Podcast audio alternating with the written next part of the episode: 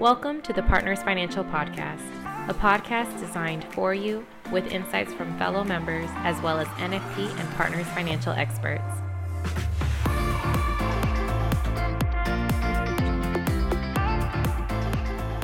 Welcome to the Partners Financial Podcast. I'm Kristen Williams, and we are in the midst of our case study podcast series where all their partners financial members come on and talk about cases they've had recently and share some of their success stories. And today i'm joined by jay kavanaugh who's director of nfp up in minnesota. Jay thanks for jumping on the podcast today. Thank you. Good morning. Thanks for having me. Of course. So you have an interesting slat case you wanted to talk through yeah, and I had the uh, privilege of working jointly with Michael Rothman from Succession Capital on this particular project. Um, but going back 18 months when this case started, um, the original intent was that the slat that was set up by the grantor was going to own a policy on her life. And because this was going to be a premium finance case, we had to make sure that the asset in that slat could cover the loan interest from the bank. So the clients decided to gift income producing real estate into the trust, which was a perfect marriage. Um, fast forward um, several months, and literally the day that was supposed to fund, the client said, You know what? Um, I don't know why, but I don't want this policy owned inside the slat. I want it owned by an ILIT that was existing. And so then the lawyer got involved and they said, well, given that you're using up all your annual exclusions already, how are you going to get the loan interest uh, into the trust to pay uh, to pay the loan interest from the bank? So it was literally the last day uh, that we had because we were up against a deadline with the bank. And fortunately, the estate planning lawyer um, recommended that the uh, SLAT actually lend some of its cash flow to the ILIT to cover the bank interest. So that was the uh, solution to save the day.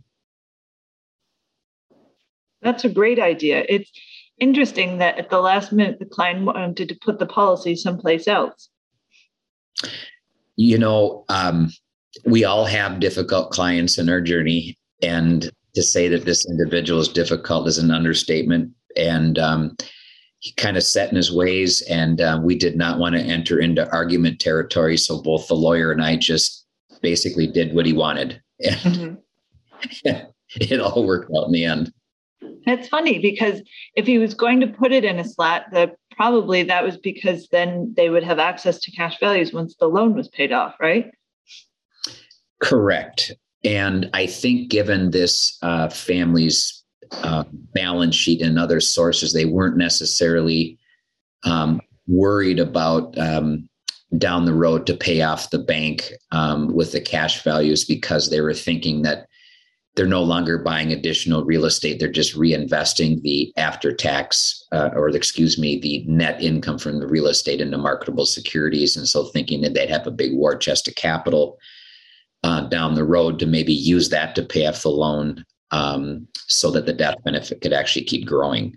Mm-hmm. Okay. Well, that makes sense. It's interesting the way that, you know, in so many cases, you have to do these last minute pivots to find a way to make what the client wants happen in a real efficient manner. Yeah, it's just, um, you know behind the scenes um, you don't know this but you would actually help me with this case. But of course with with michael's uh, guidance and with the estate planning lawyers it's just fun when you come to a roadblock and the client asks well how do we fix this? And it's just so fun to be able to go back to them and say you know what here's we had a couple of other ideas but this was the main that was settled on so it's just nice to be able to solve their problems and make them feel good and now he couldn't be happier. He was, you know, laying in bed that night wondering how he could do it. It's so it's just fun to be able to have such a good team that we all have um, to be able to um, come up with solutions. Mm-hmm. It's it's nice in doing these series of podcasts. That I've had a lot of different moments where we've been talking about a case, and you remember this is why we do it. We do it to help families and also solve problems. And you know, there's also the challenges. So you know, it sounds like this was one of those cases.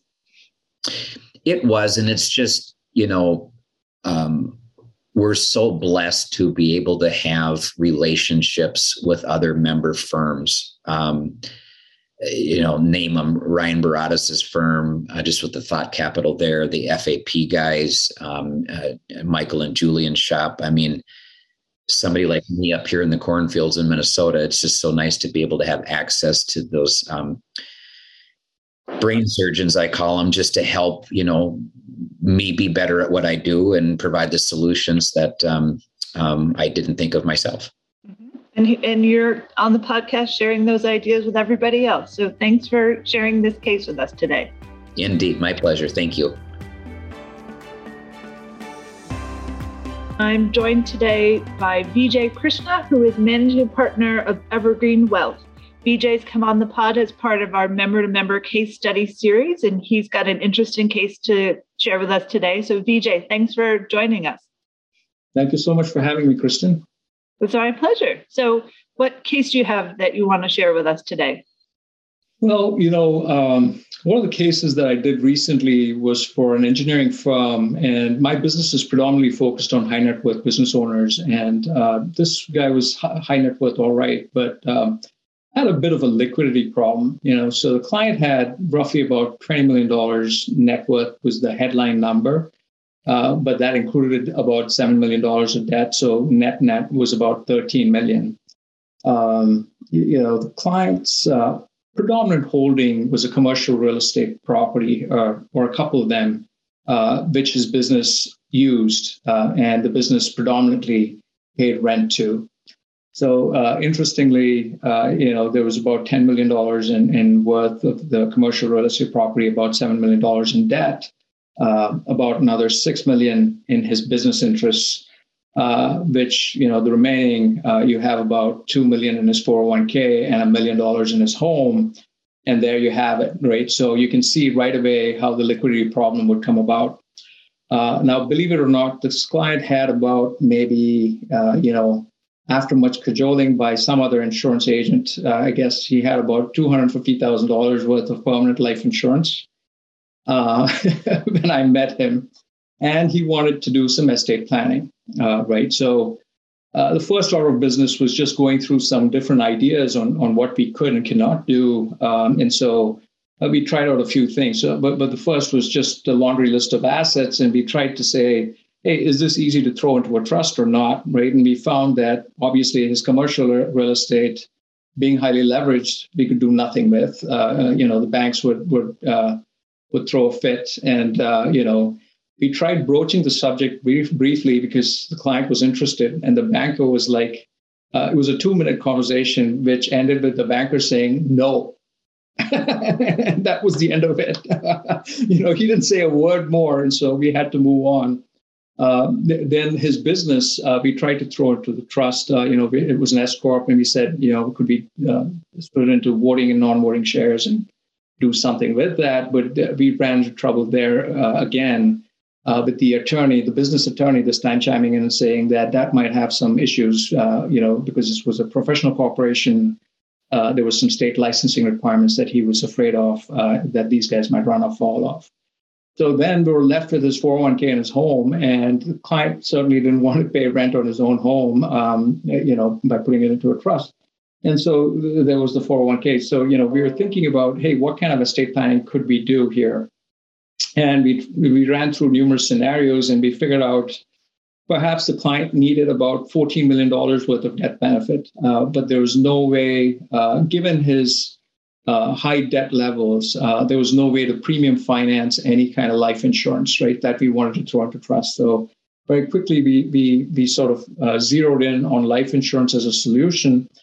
Um, and the client was happy to, you know, finally understand the power of life insurance, which is that it, arrives uh, estate tax free and capital gains free if, uh, you know, if it was owned by a trust. And so uh, that took a little bit of doing. But, you know, once we got there, uh, he decided that uh, he would open up a slat, uh, you know, a grantor slat where, you know, he would take a million from his business cash uh, which was after tax money anyway, and, and put it in the trust.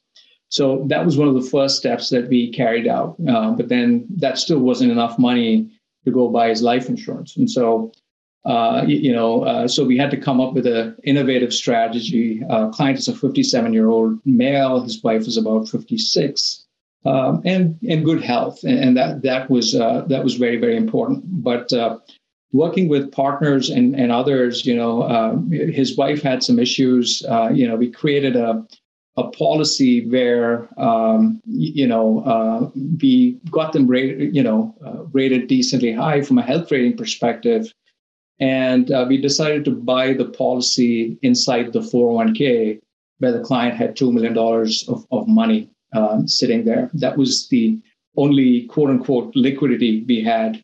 Um, so we, we had to go through a whole, you know, plan document revision, all of that happy stuff to allow life insurance in the plan, go through TPAs who knew how to manage this going forward and work with them very closely uh, and trying to decide, uh, you know, what level of life insurance we could buy.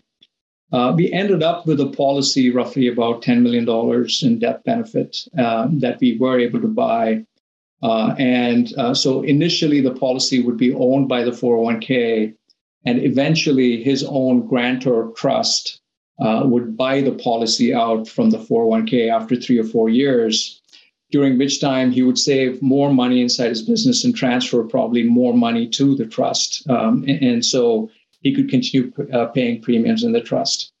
Uh, now, of course, given that it was a grantor um, slat, uh, you know, we, we bypassed all transfer for value issues and we, we got an opinion on that from, from an attorney, from an estate planning attorney, and they concurred that, you know, if it was a grantor slat, uh, you know, that would possibly uh, be an exception to the transfer for value uh, rules as well. So, uh, you, you, know, I've, I've said a lot, but, you know, in terms of this case coming together, it took almost a year um, for it to come to fruition uh, because we had to start with this 401k. Uh, but the good news from my business perspective was that apart from meeting a client's needs, which was kind of tricky uh, and hard to do, uh, we also won the 401k business of his company uh, in addition to the life insurance sale. So, uh, you know, we were able to show him how we would save him money on that front as well. So, all in all, well worth it uh, from a, from a bottom line perspective for us. But you know, more more importantly, a very happy client. You know, and and so um, he has referred me to other people in the space now, and we're we're just starting conversations with them uh, and finding them in not too dissimilar uh, situations. So uh, that's been a win as well. Uh, but again, you know, it was great to have partners as a as a able um, sort of uh, no pun intended partner in all of this. And some of the underwriting got a little bit tricky, and so um, uh, it was wonderful to have underwriting support and partner support overall as part of the process. well, thank you.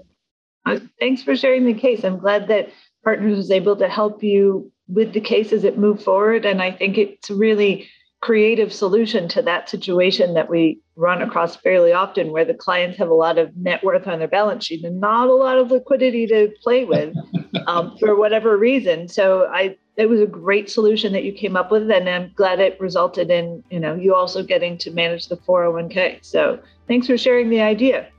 No, absolutely happy to. And uh, you know, people can of course contact me if they have any questions. I know I I, I walk through it a million miles a second, so um, happy to answer any questions they may have if if they so need to. That's great. Thank you for the offer. We'll include your email address in the launch email for the podcast. So thanks for your time today. Thank you so much, Kristen.